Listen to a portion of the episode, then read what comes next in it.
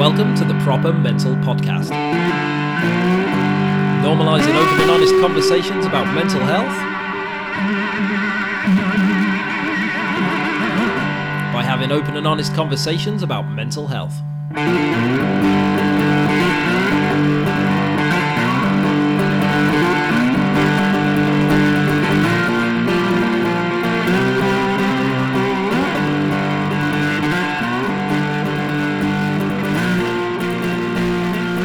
Welcome to another episode of the Proper Mental Podcast. It's episode 48, and my guest this week is Stevie Georgina, who is an artist and a vlogger who chats about and writes about and makes videos about arts and crafts and crochet and the power that they have when it comes to mental well-being. So in 2017, Stevie was hospitalized due to experiencing psychosis, which was actually a symptom of undiagnosed and untreated bipolar disorder. And when she came out of hospital, she had to and when she came out of hospital, she kind of accidentally stumbled across crochet as a way of dealing with her illness and managing her mental health. Um, I suppose a, one way of saying it, she, she crocheted herself back to a, a good place mentally. But I first heard about Stevie when she was mentioned on Gary Mansfield's podcast, Ministry of Arts. So Gary was chatting to Ben Wakelin, who is also someone that I've had on the podcast, and he just happened to mention Stevie in passing. And I thought, wow, that sounds really interesting. That sounds really lovely. So I got in touch with her on Instagram and we kind of became Insta friends and we swapped a few messages and had a few chats and stuff like that. And it just made a lot of sense for her to come on. Um, and I'm so glad she did. It was really nice to meet her in person, or not in person. It was really nice to chat to her face to face over Zoom anyway. And it was because we swapped some messages on Instagram it's one of those, you know, when you kind of feel like you know someone, but really you don't know them at all. but because of that, we were able to just jump straight into it. And it was like talking to an old friend. It was really, really lovely. And we just, yes, we go through Stevie's journey. Um, we talk a lot about what was going on with her around the time that she got sectioned. And um, that's a really important bit of the chat, I think, because there's a lot of stigma about going into hospital. There's a lot of stigma about the word section or sectioned. And it was really good to kind of get a perspective on that. And also chat about what happens when you're in the hospital, you know, and how it works. And I really wanted to chat about um, what happens when you come out, you know, because you go through this big thing and you spend some time in hospital and then you come out and it's like, what now? You know, you're still learning to view the world, you know, with a brain that's, you know, hopefully less ill than when you went than when you went in. Um, and you can't necessarily jump straight back into your old life. And you know are you too fragile to start a new life? And it's just complicated and raw and fascinating. And it was just great to be able to ask Stevie these questions. And she's just really really honest and she just just answered my questions and we have a chat about it. And yeah she is truly truly lovely. We talk about arts and crafts. We talk about a lot of talk about crochet. And yeah the how these things, how these little arty, creative hobbies, passions, whatever you want to call them, how they, what we can learn from them, and how we can apply the lessons we're taught from them and the things that they can do for our headspace um, is really cool. It's really empowering, and there's a lot there. There's a lot there I'd not even thought about before, and there's certainly a lot that I've thought about since. Um, so yeah, like hopefully you'll get that same sort of thing out of it, and I'd love to know about it if you did, I'd love to know your thoughts. Um, if you want to follow Stevie on Instagram, it's at Stevie by the Sea. And even if you're not into crochet or you're thinking, you know what, I don't really need to know anything about wool um, or any of those sorts of thoughts, give her a follow anyway because. Um, yes, of course, she posts a lot of crochet related content, but she also talks a lot about mental health, and um, she's also really lovely. And she's one of those people, she's so much fun and she's so authentic. And I don't particularly have a huge interest in uh, crochet. I'll be the first to admit, but I always like it seeing her story or seeing her post on social media because she's just so so nice, and it's just like yeah, just lovely to see someone doing something passionate about and someone just kind of just being really happy after they've been through something so tough, you know? So, yeah, give her a follow because, yeah, it's really positive. Her content's brilliant. Um, and if you're really into crochet, you can find her on YouTube. Again, Stevie by the Sea. She'll pop straight up. You can subscribe to her channel there. You can connect to me in all the usual places oh, I'm not going to say, you know, 48 episodes, man. You know how to get hold of me by now. You can email me, you can get hold of me on social media.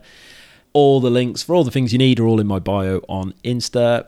The only thing I want you to do is rate or review this podcast because that helps me spread the word.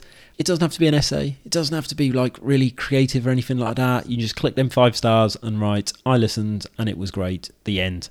And every single one makes a big difference. So if you could help me out with that, that would be great. Other than that, I've got nothing left to tell you this week. This is episode 48 of the Proper Mental Podcast with Stevie Georgina, aka Stevie by the Sea. Thank you very much for listening. Enjoy.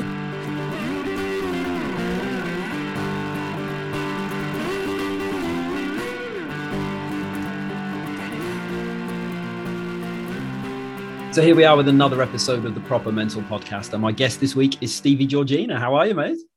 I'm really good, thank you. oh, super! Thank you, uh, thank you very much for joining me, Stevie. I really, really appreciate it. Um, I was thinking this morning that I've I've recorded a lot of episodes now, and I've I've been to a lot of places that I never thought I would go when I you know started recording this. Yeah. And I think certainly if you'd have said to me, I'd have been doing a crochet related episode.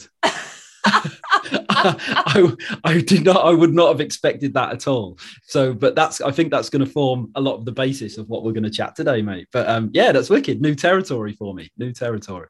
Yeah, true. And it's funny you say that because if somebody had told me actually a few years ago that I would be obsessed with crochet and crocheting like every day, I'd have been like, what? Like, really? Just snuck snuck into your life. Yeah, I had to. Um, I was making some notes last night, and I, like I'm not a very good speller, and so I spell checked crochet, and I'd written it as croquet.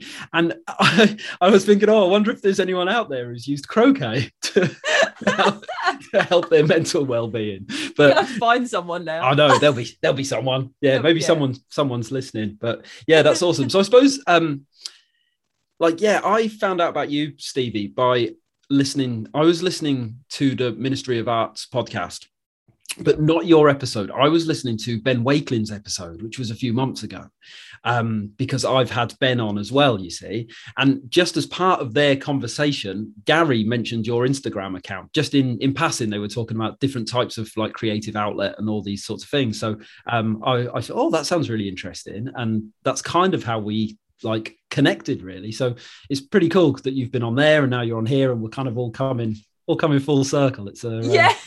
yeah, everyone little, knows each other now. that's it. Yeah, little podcast community. But I suppose the best place to start really with yourself is is is crochet. Like, how did you get into crochet? So like when I, so i had a psychotic episode in um 2017 so like literally lost my mind. Um and my well i there i was kind of like in a bit of a weird position because i couldn't go straight back to work. I was working in like retail um in a charity shop as a manager. And i I'd just come out of hospital, so I couldn't really go straight back in, but I wanted to kind of get back out again. So often I'd find myself kind of wandering around the town that I used to live, like just looking like, you know, for something to do. And there, when I sort of came back home, a yarn shop had just opened that just so, sold like loads of wool and they had like knitting groups and stuff. Um, and I tried to knit before, but never really got into it. And I was talking to the owner of the shop and she mentioned to me oh we we're doing like these beginners groups for crochet. I was kind of like oh, okay like yeah i'll have a think about it. And i mentioned it to my partner chris and he was like oh like i'll get you like some lessons for your birthday then like because uh, i think he just was like desperate for me to go and do something because he could see how like fed up i was like you know i was really depressed like uh, i had no motivation to do anything after i came out of hospital. And i guess it was like the first thing I found to do. Um, and yeah, it, so it kind of was just by accident. Like I went along to these lessons and I was really, really bad, like like probably the worst in the group. um, but I think just like getting out there and having something to focus on that wasn't like being unwell. Do you know what I mean? Like it wasn't related to being unwell was yeah, it was a nice break. So that's kind of how it all started. yeah, definitely, and something to, I suppose, yeah, focus on as part of that yeah. that recovery journey, right? Uh, one thing I didn't realize, I'd know nothing about um, crochet, so it's purely through um, doing a bit of research on this via your Instagram that I've come across anything. Um, but it's it's a slow process, isn't it? Like crocheting yeah. a, a garment. It's a slow, slow process. And did kind of being forced to not forced because you weren't you know crocheting at gunpoint but to, but to you know to slow down and to be still yeah. and a mm-hmm. lot of these things it sounds like almost a like a meditation style process in some ways is that how it kind of works for you yeah it's definitely that i mean i think in the past i kind of I struggled with like addictions. Like I used to drink quite a lot. Um, I got into smoking weed, then just like did that all the time. And I think because I'd like gone through a lot, I always wanted to distract myself. But I before I was using like the wrong things to distract myself, and they were making me more unwell. Whereas when I found crochet, it was like I could just put all my focus into it, especially when I first was learning, because like I didn't really know what I was doing. And like even learning like the basics was pretty hard, I'd say for me. Like I didn't pick it up particularly quickly. Um, and yeah, like it really did slow me down and make me like just sort of focus on something nice, I suppose, for once, rather than yeah. Yeah, definitely. yeah that's it isn't it? And i think there's really something and it comes out in a lot of things that people find that are good for mental well-being is that i suppose the best way to say it is like a project and starting something and seeing it through to the end that's really really beneficial. You know whether it's running you know it's almost like they're all different metaphors of putting one foot in front of the other and just yeah being with yourself and being in that in that process right? Yeah definitely. I mean funnily enough, my um partner, he is like obsessed with running now. Like his thing is running, mine is crochet. They're quite quite different, but like he um struggled with addiction as well. So it's it's been I think it's kind of nice because it shows you how important it is to have that thing that kind of I don't know, like for me, like crochet comforts me for him like running keeps his mind occupied. It's it, yeah that, i think it's just so helpful when you find that thing that works for you that is like good for you too. Yeah i mean that definitely helps doesn't it? When it um yeah when it's a positive thing. But like society is is a lot easier to go and find those unhealthy distractions. You know like the society yeah. is almost like set up for us to be to go down those those routes isn't it? Whereas yeah to have that positive thing to have that that project that creativity you know that way of expressing yourself in a in a different way. That's really really important. And as we get older we lose that don't we? As you journey through life it tends to be those those hobbies those passions those pursuits those things that are really like that maybe when you were younger you would see as part of yourself that mm. that's the sort of stuff that we put down in order to have you know careers and relationships and you know social lives and all that sort of stuff. That's kind of how i feel about it. Was that a similar uh similar to yourself? Yeah that's definitely true. I mean like when i was younger i loved doing like arts and crafts. Like that was that that was all i really did. And then as i got older i found like things that were that seemed like a quick fix i suppose like going and drinking a lot. And like i, I think because i've been through quite a lot i always was sort of looking for you know some I sort of like was always seeking for situations. I think because I felt quite numb for a while due to like my mental health. Like I'd I'd go through periods of like not really feeling much. So yeah, like during my teenage years, I think I, I became more and more unwell and was doing more and more that was making myself unwell, if that makes sense. Yeah. Um, but then like finding crochet was that thing that just kind of like stopped it and turned it around and I was like, oh, I don't actually have to go and do all that stuff. It's and I, for the first time, I think I actually realized how nice it was just to like feel calm and content. like, and I realized how nice that was not having those like really big ups and downs all the time, just like finding more of a balance in my life. And it really helped me with that. Yeah. Yeah, that's a lovely way to see it because it's so hard, isn't it, to just just to sit in the moment. You know, like we can't even wait in a queue in Asda anymore without having to whip your phone out. And, you know, like, but before phones, like we just waited for stuff and it, it wasn't that bad. you know, it was, it was yeah. all right. But we've almost lost that that skill even in those small moments so then of course we've lost it in the big moments right so yeah but just something about being able to sit with yourself and when that's uncomfortable we do tend to look we're very externally focused aren't we as a species? You know again society's yeah. built for that. We're always looking for the stuff. I did that for a long time. I chased i was i just thought if i keep reading these books if i keep listening to these podcasts if i keep trying this and doing that eventually i'll find this thing that is going to make me feel like well again. And you know it wasn't wasn't there. And it was only once i like reversed it and started drilling down into into me and tried to find that piece that that's only when i started to even you know get anywhere near finding it. But it's hard to do isn't it? It's hard to sit in your own space for lengths of time. You have to learn how to do it. Yeah. Oh yeah definitely. It takes practice. Like i think that was the thing for me where i still kind of look back and think how did i do that? Because when I first sort of came out of hospital, that was when I I think I really knew that I had to change something because like I'd just been like sectioned against my will. So it was quite like an extreme situation. Like, you know, I always thought there was something a bit wrong, I suppose, but I didn't expect for it to go that wrong. Like I didn't expect, I didn't even know what psychosis was when I became unwell. So having that, I I guess it forced me to be like, right, you have to do something. Otherwise, this is just, it, like it would have just been going back in hospital and like getting more and and that reoccurring like so finding that thing yeah like i said it's i i still look back and i'm like how did i stick at it? Because it was hard like especially because i wasn't very good at it.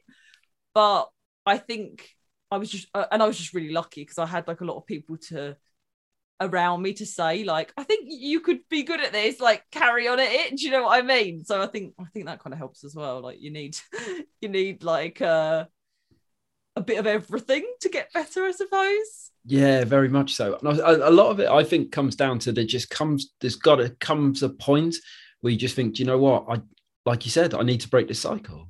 I need to yeah I, just I'm just gonna, gonna back myself. You know, that's how I felt. It's I'm gonna back myself because I never have. I never I've never done it, and I'm gonna yeah. do it. I'm gonna I'm gonna try. And that sounds like such a small thing. And people who haven't experienced it would probably say, well, that's a bit unusual way to think about yourself. But when you've like been through something, it is like learning to to trust yourself and back yourself and have that faith to i'm just going to just have a go at something because it might help. That's it's quite a big step for us. It's a small thing but it's it's quite a big step isn't it? That is so true. It is like you really do have to like believe in yourself because if you don't like it's you're just going to get even more stuck. And like i think for a long time i kind of got so used to like disliking myself like making a joke out of like my mental health almost like yeah like using that as a way of coping. And then i suddenly realized you know what? If i keep like talking about myself and believing all this stuff about myself i'm just gonna again like not nothing's gonna get better for me. Like it's just gonna keep getting worse. And i think going back to crochet like that learning that and knowing oh i can do something. I can learn something. I can gain a skill. That made such a big difference for me. Like that gave me so much confidence when I really needed it. Yeah, definitely. And I think that so many people can say, I was like, just to like, whenever we talk to our kids, right? So I've got two little kids, and whenever they do something, whenever they achieve something, a little certificate at school or a swimming lesson or something like that, we always try and make sure we say to them, we don't say we're proud of you. We say, are you proud of yourself?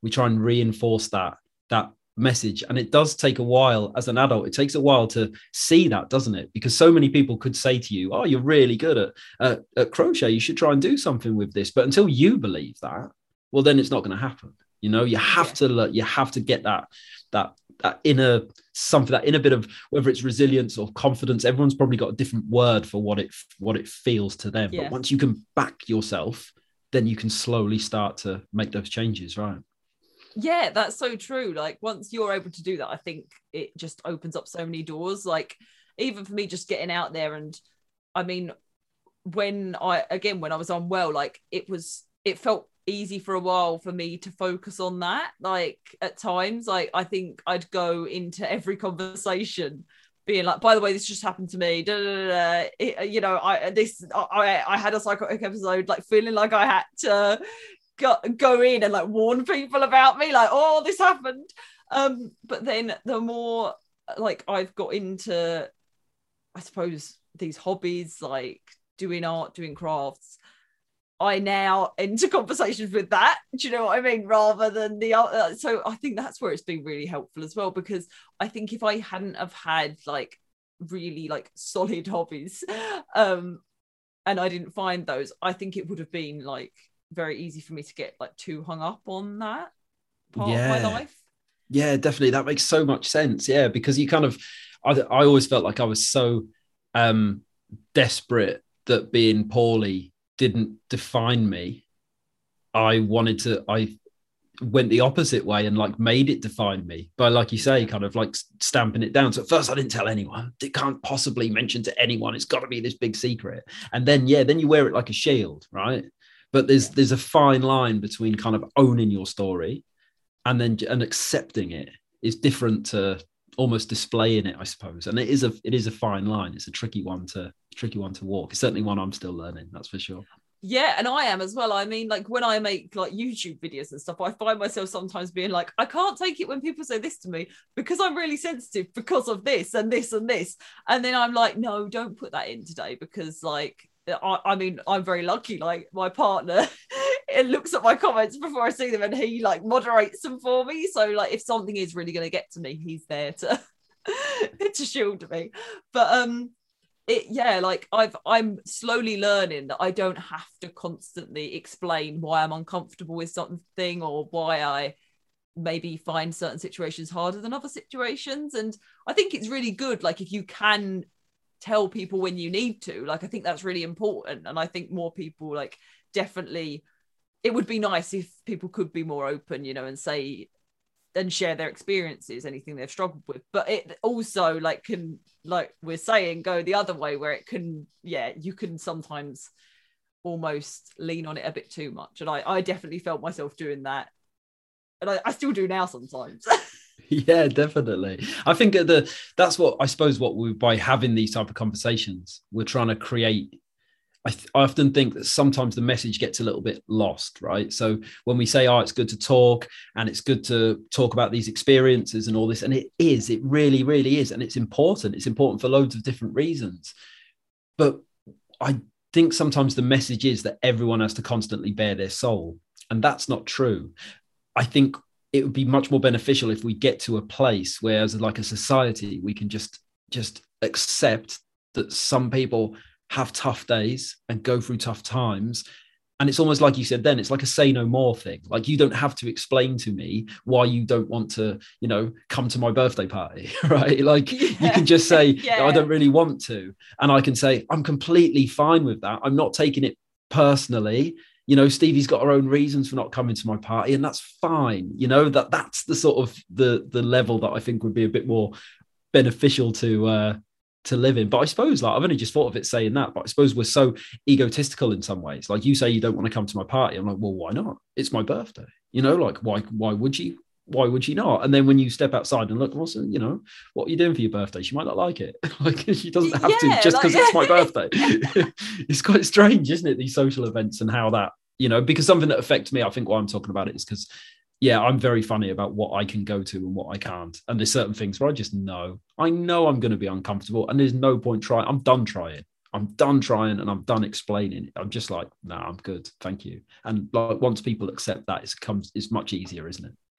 Yeah definitely. I think that it, helps when you can just say i mean i'm quite lucky because my i feel like my mum has always like said to me like if you don't want to do something just say you don't want to do it and leave it at that. And she's really good at it so i've kind of like watched her do that. But it like we're all affected like you said like we're all affected like in different ways. Like i mean i might take something personally like i was saying recently to someone that when i like for especially on instagram and stuff somebody you like you think you sort of know might unfollow you or something like that and i can be like oh my gosh what have i said? What have i done? And it's like they might just like not want to see what i'm doing anymore. There's, uh, there's so many different reasons like it's not necessarily like the worst thing in the world do you know what i mean? Like and i have to like not look at certain things or people sometimes because it might make me insecure or like upset or something they might be talking about might just not be right for me at that point in time and that's absolutely fine and I- i'm really glad that i've like come to that conclusion because i think for a while i was and for most of my life i was very like easily upset. Like I, sh- I take everything as a rejection. Do you know what I mean? Like, and yeah, I'm definitely learning. Like, yeah, don't yeah. do that, Stevie. It's not all about you. That's it, isn't it? I suppose, I suppose it's like a um, like the a transition that keeps going. So like at first, I had no boundaries at all, and then I decided, you know what, it's much better for me, like mentally, if I bring in strong boundaries. But then I had to learn to respect other people's. So I'd be like, well, if I see something I don't like, I'll just unfollow it. And then someone unfollows you, and you go, how dare you unfollow me? Yes. so my boundaries are fine, but other people's aren't. So yeah, I suppose it's just it's learning to um, and these things, right? They don't matter. Like they don't matter, do they? You know, like it's um it's funny how that we feel that they do, but when you look at it out of context, like it really doesn't matter. But sometimes it really feels like it does. and it might be the wrong day as well, might it? Like I always think like at certain times I'm really confident, I'll be like, oh, I don't care. But then like something might happen on a day that I'm maybe a little bit more sensitive than usual and it can just like take over my whole day. I'm going, oh, Chris, this person doesn't like me anymore, or this has happened, and like I think I upset someone with something I said, like, or I said this thing, and like now I can't like take it back, and all of that stuff. Like it, I think especially online now though, that's that's hard because you can like it's it's so out there, isn't it? And like w- once you say something, and if you get something wrong, it can go really badly these days, yeah. you know. So I think that's quite hard as well. Like, because I look back at when I was unwell and how I was acting, and I'm so glad that my family like took away all my social media and were like, stay offline, like don't talk to any of your friends, which sounds like a weird thing to say to someone, like, oh, let's just like separate her from like all of the people she knows. But actually like when i was really unwell i was like really like having a go at people i knew like so it, yeah it's weird. Like i think it kind of takes me back to that like talking of that and how you know being I'm really, really glad that I had people to protect me, you know, because, like I said, it's so easy, especially if you're not feeling great, to go online and maybe share a bit too much. Do you know what I mean? Like, yeah, definitely. Yeah. Or, or sometimes it's, it's it's almost sharing in the wrong way. So before you figure the yeah. thought out for yourself, you can just like jump in and ba ba ba ba ba and just put it out there. And then it's only when you read it, like when it pops up on your memories, and you kind of go, hmm, probably shouldn't have worded it like that, you know. But yeah, definitely. I I kind of not that I'm in any way comparing um, mental illness with being drunk, but it's the same. You shouldn't go on your social media when you've had a drink because you are not thinking like yourself, and it's exactly the same when you're when you're poorly because that's not you. It's not the true representation of your brain that it's putting out there, is it? That's so true, and you know what? It, it probably is quite a good comparison actually, because my mum said it was a bit like uh, at times it was like I'd got really drunk and I was just running around saying, doing all these weird things, you know, like especially in hospital or like, yeah. And if I'd been online then, I like dread to think of some of the like stuff that would have come out. And yeah, like it was just, it, it's just really weird, like thinking a bit like that. And yeah, I think as much as like it's really good that we have like social media and stuff to connect with people, when you are unwell, it can be I think it can really be like quite damaging. So uh, I, I like if I'm even if I'm like feeling quite depressed, I tend to just like delete everything off of my phone, step away, like stay away because yeah, sometimes you can get and I've found in the past that I could always get like stuck in a conversation about how bad I was feeling and it would then escalate and make me feel worse. Do you know what I mean? yeah, yeah, definitely. Yeah, you can kind of yeah, it almost like keeps that narrative running sometimes, doesn't it? And it's like that's not what I need right now. I don't need to focus and dwell on this feeling. I need to go and do some self-care and breathe some fresh air and just like yeah. not just not think and talk about it for a moment. Yeah, it can sort of yeah, I suppose trap us in that in that way. Yeah, I think a lot of people really really identify for that. Yeah, yeah. very very much so. Yeah. Yeah, definitely. Um, so if we can just rewind a little bit, you mentioned when you were sectioned before, Stevie. Yeah. In the build up to that, were you aware that your mental health was declining to that point? Um, I think part of me was in denial because like I was having these really what I would say felt really amazing highs, like where I felt so good, so on top of the world that I was like, there's nothing wrong with me because like I am in, yeah, like being sort of, I suppose I was manic at those points because I was diagnosed after with bipolar disorder. But I think, yeah, I was manic, but then it just like started to tip over into psychosis because I started to believe stuff that wasn't real. So like there was one point where I ra- I actually rang the police because I thought someone that my partner knew in the past was outside our front door. And I was like completely convinced that this person was downstairs. Like and I was like he's trying to kill me. He's trying to kill me like ringing the police. Um and I remember the person that I was like put through to was just like I, I she just seemed annoyed with me which is which, which kind of shows how there really needs to be more training around certain things. Because like you could I, could tell this woman was getting angry and I was just there like I'm in danger because that's what I believed and I felt. And she was just like kind of like shut up. Like you're, you're not like and yeah like I, I, maybe she thought I was just doing a really weird prank call or something but it was that's when I think there was it's weird because you don't know there's something wrong because like at, when you're like experiencing psychosis you believe everything that you're seeing hearing and believing is real. But what was really weird i remember is seeing like my partner chris being like you're fine. Like what's what is what what are you doing? And like i think that's when i started to feel really quite scared because i was like I, I was having all these thoughts like the world's ending like uh, uh, when the radio would come on i would think that the people on the radio were talking to me like personally. So that was i think yeah like I, and i saying that i had actually gone to the doctors a few times um running up to that but i just don't think they really knew what to like do or offer for me. They were kind of like yeah here's a leaflet a couple of times and i was like yeah but things were getting really weird because like i said like i was i was sending like my friends these messages like saying like oh i can't stand you i hate you like all this really like horrible stuff to my friends like really mean like oh i can't stand you you're an awful person because of this this and this like really nasty personal things. And yeah that should have been a sign. And like i said i i even went into a doctor and i was actually like psychotic in the like in the appointment. And this doctor had known me since I was like a child, which was even weirder because he was just like, oh, this is interesting. And then, like, I remember leaving the appointment and he just gave me sleeping tablets and, like, it, like, and then it just all went like my parents luckily were like there's something wrong with her like because she's acting really weird like my mom said i rang her at like three in the morning being like oh mom you're you're giving me every time i come to your house i don't like the way you're uh, serving my dinner. The plate's too big.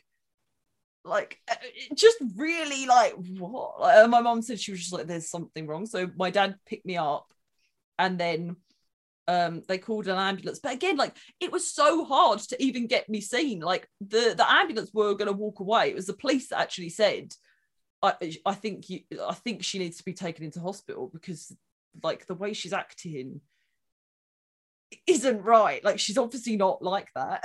like that's not her personality. She's not like because I was like giving them beers like at my mom's house, being like, have a beer, have a beer, like just really like intense behavior. Um like my mom said I was like taking all my clothes off, running down the stairs, which like she was like, this is this ain't like normal. Um and yeah, I luckily was taken in the ambulance. The ambulance staff were just really getting fed up with me because I was like trying to open all the um like all the all, every cupboard there was. I was I'm trying to open it. Like it was it was really weird. Just like it is just the strangest experience because you're you are doing things that make sense to you, but everyone else is like, what's this all about? And yeah, then luckily I I um ended up in the hospital like I think I was like locked in a room with my family because like they had to keep me out of the way because like there was other patients like there was like people having heart attacks and stuff so they they needed me away. And i was just it was the weirdest experience of my life. And it weirdly enough i still remember quite a lot of it quite clearly because like you're seen by this is because this is something that i think a lot of people think like they think oh i'm gonna like lose my mind and i'm gonna get shoved in a hospital and that's it but it's it takes a lot to get sectioned. Like even from you know those ambulance staff picking me up it, it it, you know they don't just like chuck you in. They they assess like you're assessed by a lot of people. There was like a social worker i think um it took ages to wait for everyone to arrive. And and each one of them would like kind of do this like little interview with me to like see i suppose where i was and what i was thinking. And it was so surreal like having these people like you're just like alone with them in the room and they're asking you all these questions like what time is it and I remember then thinking, uh, like, I don't know what time it is. Like, I don't know what day it is. Like, uh, yeah, just so so weird, so weird. Yeah. Wow. Yeah. Crikey, there's a lot, a lot going on there, Stevie. Right, a lot going on. Yeah. I mean, and, that was probably quite uh, like a lot intense. No, that was, a, that was no, that was incredible. It was like it's it's really fascinating to me how um people that work, people that maybe should know a bit more about mental illness that don't. So the fact that you're ringing the you know 999 and saying I'm in danger, whether what you're saying is correct or not, either way, you're in danger. You might not have been in danger from the person you were phoning about, but the fact that you phoned saying those things means that you were in danger. And like someone should have not got cross with you, someone should have yeah. acted on that, right? Um, and I, one of the reasons I really wanted to talk about I suppose just the process as well of being being sectioned, and it's really interesting to mention you for you to mention there. Sorry, like how challenging that was, because I think that's an area of mental illness that there's still a like more stigma about. You know, like Definitely. that that whole that whole thing of going into hospital. There's a lot of stigma because if you say sections, you know, like you say there, people think it's easy. People think you're going to get locked away and the keys thrown away. Most people yeah. will reference one flew over the cuckoo's nest if we start talking about yeah. that type of situation it tends to be like the standard i've used it myself it tends to be like the standard um, analogy doesn't it but um, how long were you in hospital for so i was really lucky well i say i was lucky it was it still felt too long it was only a month um, but it was meant to be two weeks but this just says so much about how like chaotic all this was because there wasn't a doctor to assess me to let me out which was like my mum was like because my mum and dad like I also got sectioned miles away from my mum and dad because I lived in Hertfordshire and they live near Great Yarmouth, so like two and a half hours drive away. Um, and they were like, "Oh, there's no beds in Norfolk, and because you don't like live in Norfolk, we're gonna move you to nearer to where you actually live." But the problem was like my parents then had to drive for miles to see me. So um, yeah, like I was in there for a month and my parents were just trying to get me out the whole time because I think they saw that the environment for me was not making me better. It was actually making me worse. Like, and my dad said, like, every time he came and visited me, I was just gradually becoming more and more like not there. So I suppose I get that they have to like medicate you and stuff because how else are you going to like deal with all these patients? but on like the other hand you're so medicated like that you literally can't i couldn't walk like i had to crawl around to get from place to place like and i couldn't hold my head up i had to be put on like medications to stop me from like dribbling because like I was literally just like slumped over. Um, and yeah, like, so I was in there for a month, and my dad just said, like, it was harder and harder to see me just like decline. Um, he said, like, it just yeah so he they they like made quite a big fuss and were like we, we really want her out and i think looking back i can see why they'd have kept me longer but i was just lucky that i had like family that could keep an eye on me like literally 24 hours a day because that's kind of what i needed but i was in for a month but the psychosis like and being sort of and going in and out of the delusions lasted for like six months probably. So right yeah. long, yeah sure. Was there anything else that's going on in there other than medication? Like were you doing any sorts of like therapy or activities or anything at all that helps? we had yeah like we had um a little bit of art therapy. I think that's the only like nice memories of I have of hospital. And there were some like lovely staff that would like sit around like do our hair and things like that, just to kind of make us all feel a bit like more normal, I suppose. Um so there was a few bits. I think it's quite tricky because when I do look back and I think, oh, like when people are so unwell, it's really hard to find things that are safe for them to do as well. Um, you know, even with the art therapy, like lots of children's scissors about, and even then they've got to be careful with, and and I, like I totally get it. So it can be tricky. There was, I remember there were some really nice staff that came in and like would just do some one to one, like they'd, especially if people were like, because you kind of like um lose the ability to do anything normal even like eating i didn't really want to eat when i was in there because my mind was just so full up with all this like other stuff going on um so they'd kind of like they'd kind of say oh come and help me make this food with you they'd do it all but like it kind of gave you a focus um and there were some really nice staff that did come in um and like help but unfortunately i'd say there were more bad experiences than good.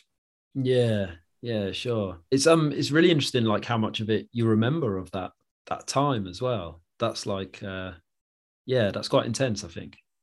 Yeah, it's weird as well because I I always say to my family that it feels like I remember a lot, but then I also don't remember most days, if that makes sense. So I just have very intense, like individual memories and like the rest is just this weird like i don't remember any of it like i i can really like picture so many of the times when i was like in my room in the hospital like because you kind of end up I, I was on like one to one so you're watched like the whole time like constantly watched um even like at points when you're using the toilet someone's there so it's really weird um and I can I have quite intense memories of that, but then I I look back and I think, oh, like considering I was there for like a month, I'd say I only remember like a week's worth of memories, if that makes sense. Yeah, yeah, sure.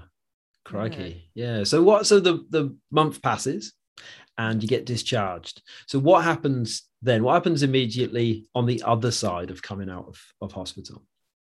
So I remember my parents going to pick me up and they said I was leaving and I was literally crying like with happiness because I was so happy to be out. I was like, oh my gosh, my family, because I, I didn't know why I was separated from them when I was in there. I couldn't like no matter how many times people were telling me I was in this hospital for psychosis, I didn't I didn't get that. Like it was right. going in.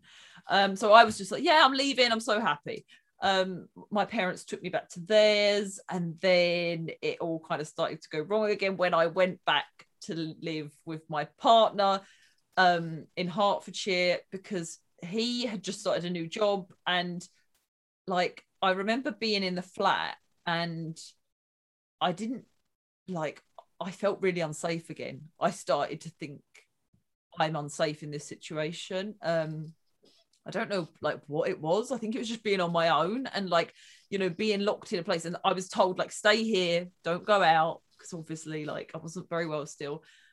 Um, and I just can remember, I think maybe because of the medication as well, I was like shaking like really badly in bed, like just crying and terrified. And I think my mum said, like, Stevie, I know you want to be with Chris, but like you're coming back to with us. Like you're gonna have to live with us for a bit um, because this isn't safe. And I think then for the next like couple of months, I literally was just asleep. like, um, so I went back to my mom's. I mainly dealt they like you can call like the crisis team, um, and they'll come if you like are really struggling. Um, it was quite it was a lot. I found the care a lot like the people were nicer here. Like I live in Norfolk now, and I don't I don't know what it was, but like the staff just were more patient. Um, the ones I ended up um I think that's why I kind of like wanted to ha- like keep my care here because I had a better experience. Um, but I also think that was because my mom was more involved here. So she would call them for me. She'd like call people and say, Look, I think this medication's a bit much for her. So for a long time, it was literally just like my mom calling up the crisis team and like early intervention psychosis team, who I think, well, the way it works around here, you're given like a couple of members of staff from that team and they know all about psychosis. Like they work with people who are on their first episode of, uh, episode of psychosis and they kind of support you. And the support was really good to be honest. Like they they came to me i had like a nurse that would have a chat with me for like over an hour weekly. Um and you could call like the crisis team were always pretty nice um but i think like i said a, a, lot of it was down to the fact that i had my mum to call up for me because i don't know how you're meant to look after yourself if you don't have someone there like literally 24 hours a day. Um so that's kind of how it looked like just my mum ringing up and like saying you know she's i know that she's unwell but like she's not herself kind of thing. Um and that was really good because i had her to kind of like stand in my corner and like say this medication's maybe a bit much. And yeah so it was a good i'd say a couple of years like trying to figure it all out. And yeah it was just my mom looking after me and getting like lots of visits from the mental health team and talking about it like loads. Oh mate but yeah having your your mum be able to to help with that is so so lovely isn't it? And it's just yeah. such a scary thought that there will be people that in a similar situation who are discharged and then have to try and do that for them do that for themselves. I mean maybe there's different support available and stuff. I don't know but um i think yeah, there just... is, yeah but i don't think there's enough. Like from what i know i think the, one of the main reasons i did get well um and i did manage to get over like quite a lot of it is because like my mum and my dad were literally like there all the time. Chris as well. Like i had three people like to keep on top of medication of making sure i ate of making sure like i didn't get too used to just staying inside because it's very easy when you've experienced that to become like absolutely terrified of doing anything. Like even like leaving the room like just i was terrified.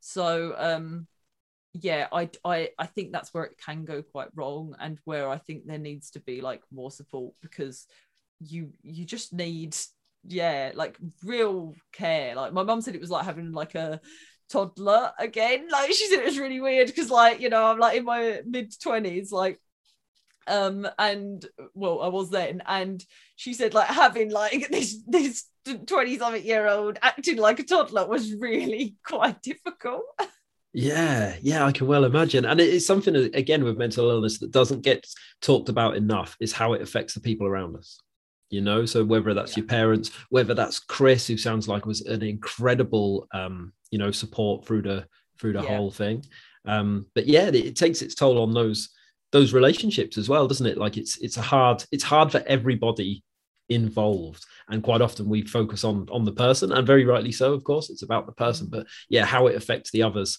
um i spent a lot of time kind of thinking about how it affected my wife and children after I was ill, you know. And I look back mm. now from a good place and I look back and I think, how have I still got her? How have I still got her? Like, why is she still here? Because I wouldn't have, looking back from where I am now to where I was, I would not have blamed her. I would not have blamed her if she'd have, you know, it took the kids and, and disappeared. And it's like, that's, I don't know. I suppose that's part of recovery, isn't it? That's a big thing that we have to think about and deal with and make peace with while we're trying to to heal, I suppose. Yeah, definitely. I mean, like I think about how Chris stayed with me, and like a lot of people would say to him, like, "Are you really going to stay with her?" Like after all of this, like it's a, it's a lot to take on. Like, and I mean, he, I know he felt like pretty traumatized after it all happened. Like, there's a lot that he's like, he says he literally is just blocked out, like where it was so hard to deal with. Um, and yeah like a lot of it uh, i sometimes think now like so much of it is down to luck as well. Like i've just been lucky that these people were there and remained there and like stuck by me and were very understanding. And they went out and they learned about psychosis. They learned about what it was. They learned about how it affected people. My mom did loads of reading like found out like the uh, how you know it could take up to 3 years to recover and she would always remind me of that. And them like going and doing that and taking that on i was so lucky they did it because like it's a big job like to go and like you know do all that research and throw yourself into something. I mean and and if you had like uh, my mom was lucky like she she volunteers in a charity shop but she's not like tied to a job. She's you know my pet well my dad like has a part-time job. Both of them like had time as well. Do you know what I mean? So there's so many things where I'm just like, I'm so lucky that that was how it was, because otherwise it's it's massive to deal with. Yeah, yeah, definitely. And like that, it. that I think the most important thing is time, isn't it? It it is time because it just takes time. And I've, you know, obviously, like recovery isn't linear. You know, there's always like good days and bad days and back and forth and shifts and all the rest of it. But were you kind of over the next couple of years? Were you aware that you were getting better? Did you like have these moments where you felt more like yourself, whatever you know your understanding of yourself was at that time? yeah it was a weird one because i think like i had so for those six months where i was really unwell that happened and it was kind of like highs and lows throughout that i think because of like the psychosis but then afterwards i just ended up like so depressed i'd say for like over a year and i've it was the worst depression i've ever been through like and it was harder than the psychosis to be honest because like every day i was just like i felt kind of like my life had been ruined because I think back then as well, like it's a bit easier now because there are, is more that you can go online and you can find stories from people that have um, experienced psychosis. But then it was very much like a lot of the stuff I would find, it would it would be like people relapsing quite a lot and getting back. And, I- and I was just like, I, I didn't trust myself. Do you know what I mean? For like that next year, I didn't trust that I could stay well. Um, and I still kind of had those weird like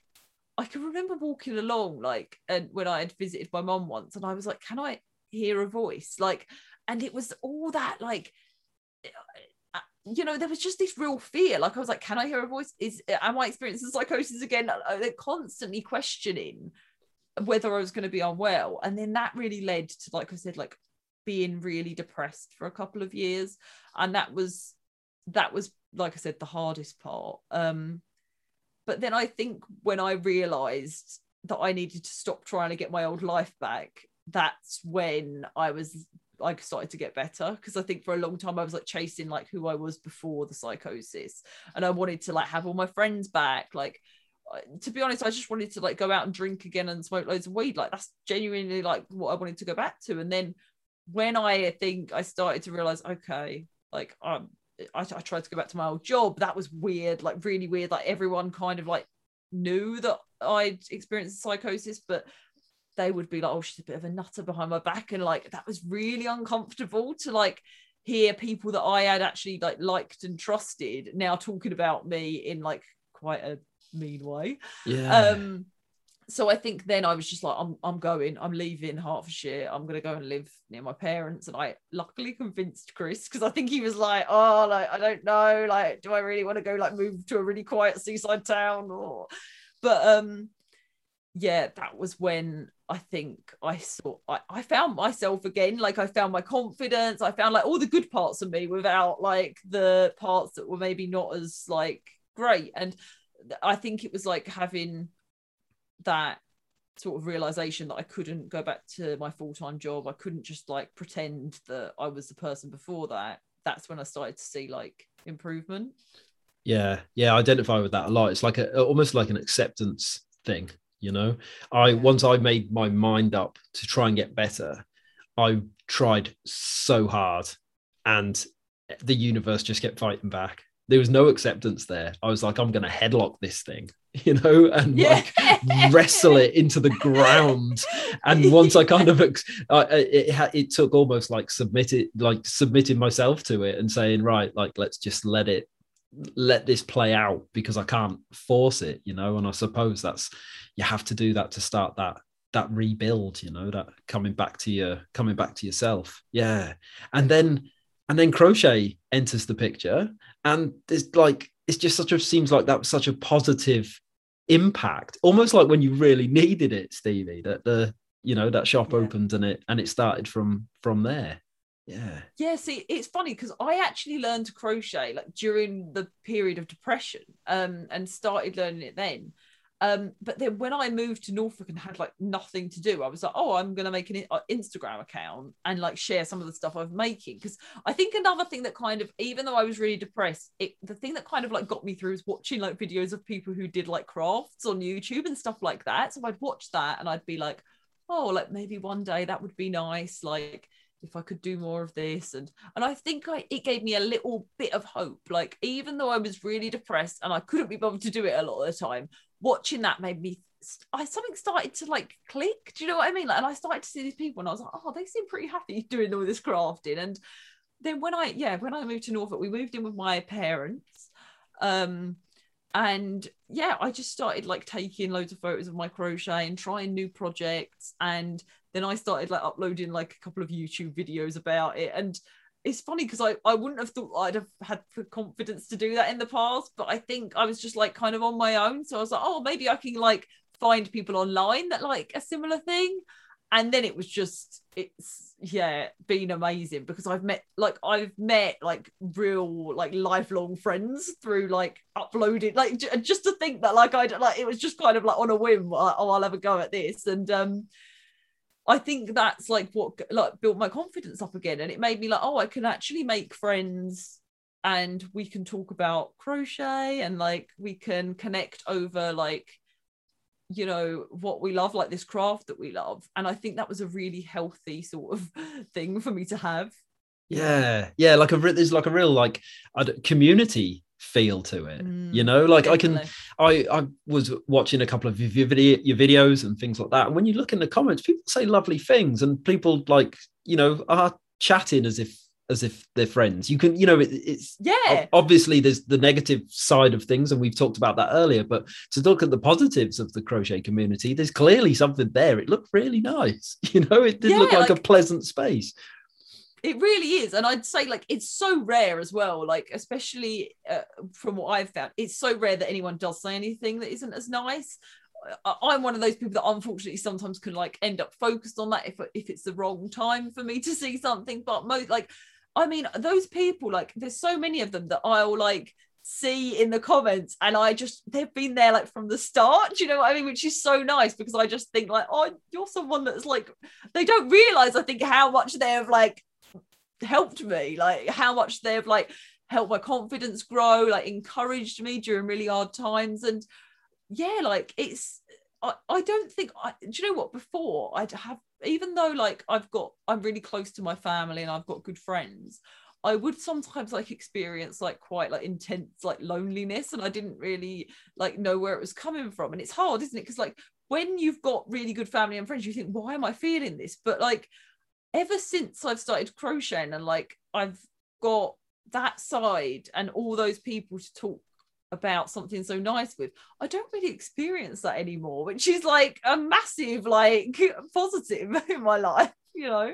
Yeah that's lovely because it is so true. Loneliness is it's hard. It's really really and it's a mm. strange feeling and it's really easy to try and like muscle your way through it you know? So i quite often hear people say like and i used to say this and i used to say oh, i don't really like people or i don't need people yeah. you know? And you do need people and if you you know yeah. and if you don't like people then it, it, i mean you don't have to like everyone but if you know you should like some you know? And, That's um, so true.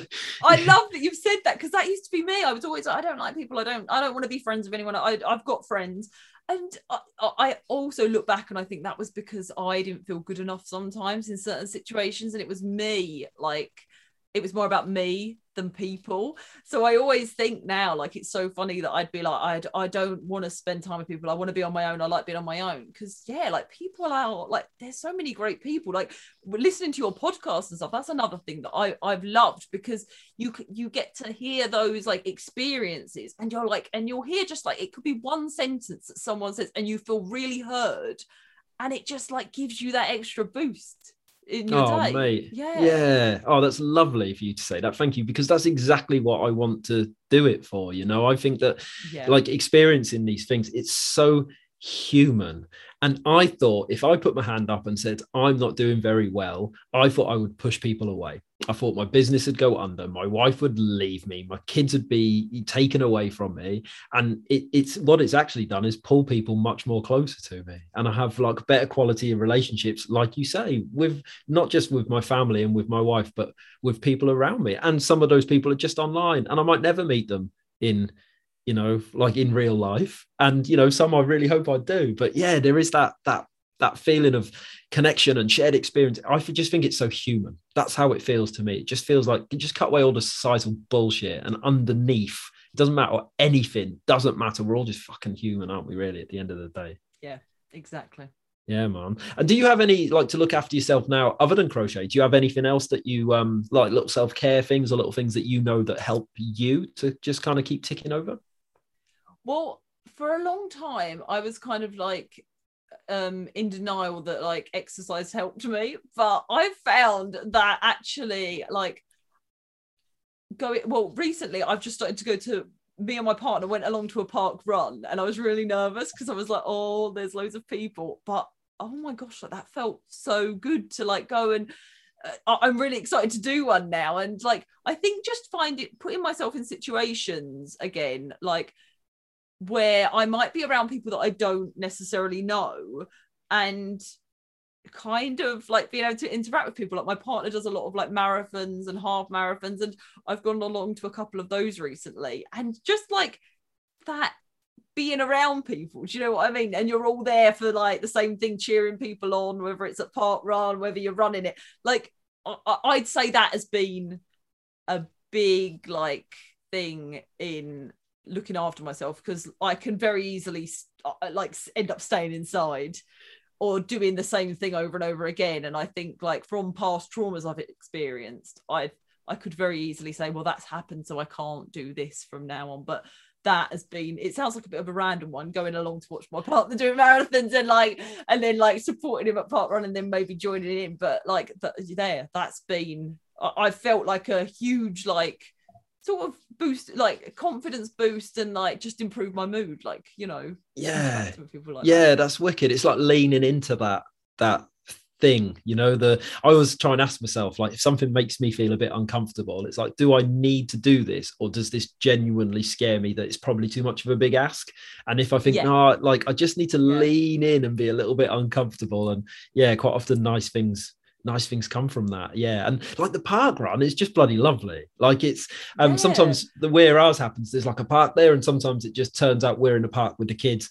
um, when all the runners are finishing up and stuff like that. And there's a calf, and we'll go and have, you know, buy the kids a, a breakfast or an ice cream or whatever. And or I've sat there many times, sat in that calf and just like looked around and all it is is runners who have done a park run and they're now having like a cup of tea and a bit of toast and the sun's shining and they're all sat there chatting to each other and you know they there's too many of them that they're all friends. They must only know each other from running and you kind of look there and you think you know what? This is the definition of community, you know, and rewind a couple of million years, we'd be doing that round. All right, we wouldn't be in a calf having toast, but we would be around a fire, just like hanging out and chatting. And there is something yeah. so lovely about that, isn't there? You know, it's really, really, um, really nice. Yeah.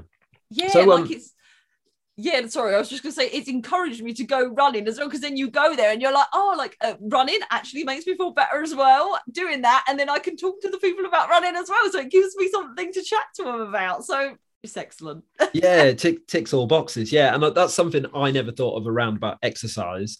Um, sometimes I would be too focused on exercise being good for mental well-being when what I wasn't thinking about was when you go to do that exercise, when you see the people at the park run, when you go into the gym and you check in with the person at the counter and have a bit of a chat, yeah. when you're coming out and you see someone you know in the car park, and it's all those little interactions. And for ages, I was so focused for me, I was right. I'm gonna I'm gonna gym myself back to good mental health. And I was just like smashing the gym all the time and coming home a bit miserable, but I was just going in and working and coming out. But it's all those other little things that that feed it.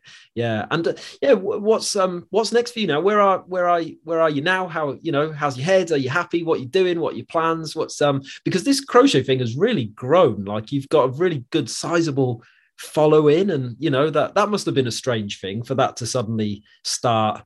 You know, you stick a couple of pictures on Instagram, and next thing you know, your follower yeah. count's going up, and there's more and more things happening. That must have been strange, Stevie yeah, I think, do you know what? I was kind of lucky because I think that I got into it at just the right time. And like now there's a lot more people doing it, which is great. It's really exciting. But I think like there wasn't as much of a variety of stuff online. And I kind of like came out and was just like, right, I'm going to just make up my own patterns. And uh, I, I'm not very good at like all the maths and the writing them. I'm trying to get better. That's the next plan to start selling patterns. But like, I think for me, just documenting the journey, I, I, I think part of me did feel a bit confident that people would want to watch it as it started to like gradually build. Um, but I think like I love now that I'm I'm just really enjoying it. Like I love making the things and sharing them and see other people making them and like I, I'm really excited with like YouTube. I feel like I'm finally starting to understand how to edit the videos and like uh, the thing that I've accepted is that it might be like a like I see it now as like it's a business that I'm going to have to build very slowly and sometimes like I think it can look like someone's doing really well because they've got like a following or you know all that stuff. But for me like you know I've been lucky Chris like supports me like us both financially like so I I can focus on doing what I really want to do with that. And I just want to get like people crocheting like that's all I want. Like I just want to really like I want to encourage you know anyone you know whether you've got you feel great or whether you really struggle with your mental health I think everyone can gain something from like making their own clothes or you know just making a blanket like all of that stuff. I, I just want to yeah like show people how helpful that can be you know? Yeah yeah that's lovely. And i suppose you know the things that are good for mental ill health are still good when your mental health's good right? Like you don't need to like wait for yeah. a bad day to start crocheting exactly. or go to no. park run. We should be doing this stuff all the time and just feeling great about it. Yeah yeah that's and that's the best time to do it isn't it? When you're feeling good just go for it because you've got that extra energy sometimes i think. So yeah like I'm just really excited for what's going to happen with it, and yeah, I'm feeling pretty positive about everything now. oh, mate, that's wicked! And do you know what that radiates from you, Stevie? Like just chatting to you, I'm excited for you, hearing you. Like it's buzzing me up, hearing you be buzzed up about it, man. It comes out. Oh, it's really, you. it's really lovely to see. And thank you so much for your time today, mate. I've loved that, and um, yeah, it was a pleasure to a pleasure to meet you. And I can't, um, I can't thank you enough for your for your openness there. That was wonderful. Thank you so much. I've loved talking to you. It's been great.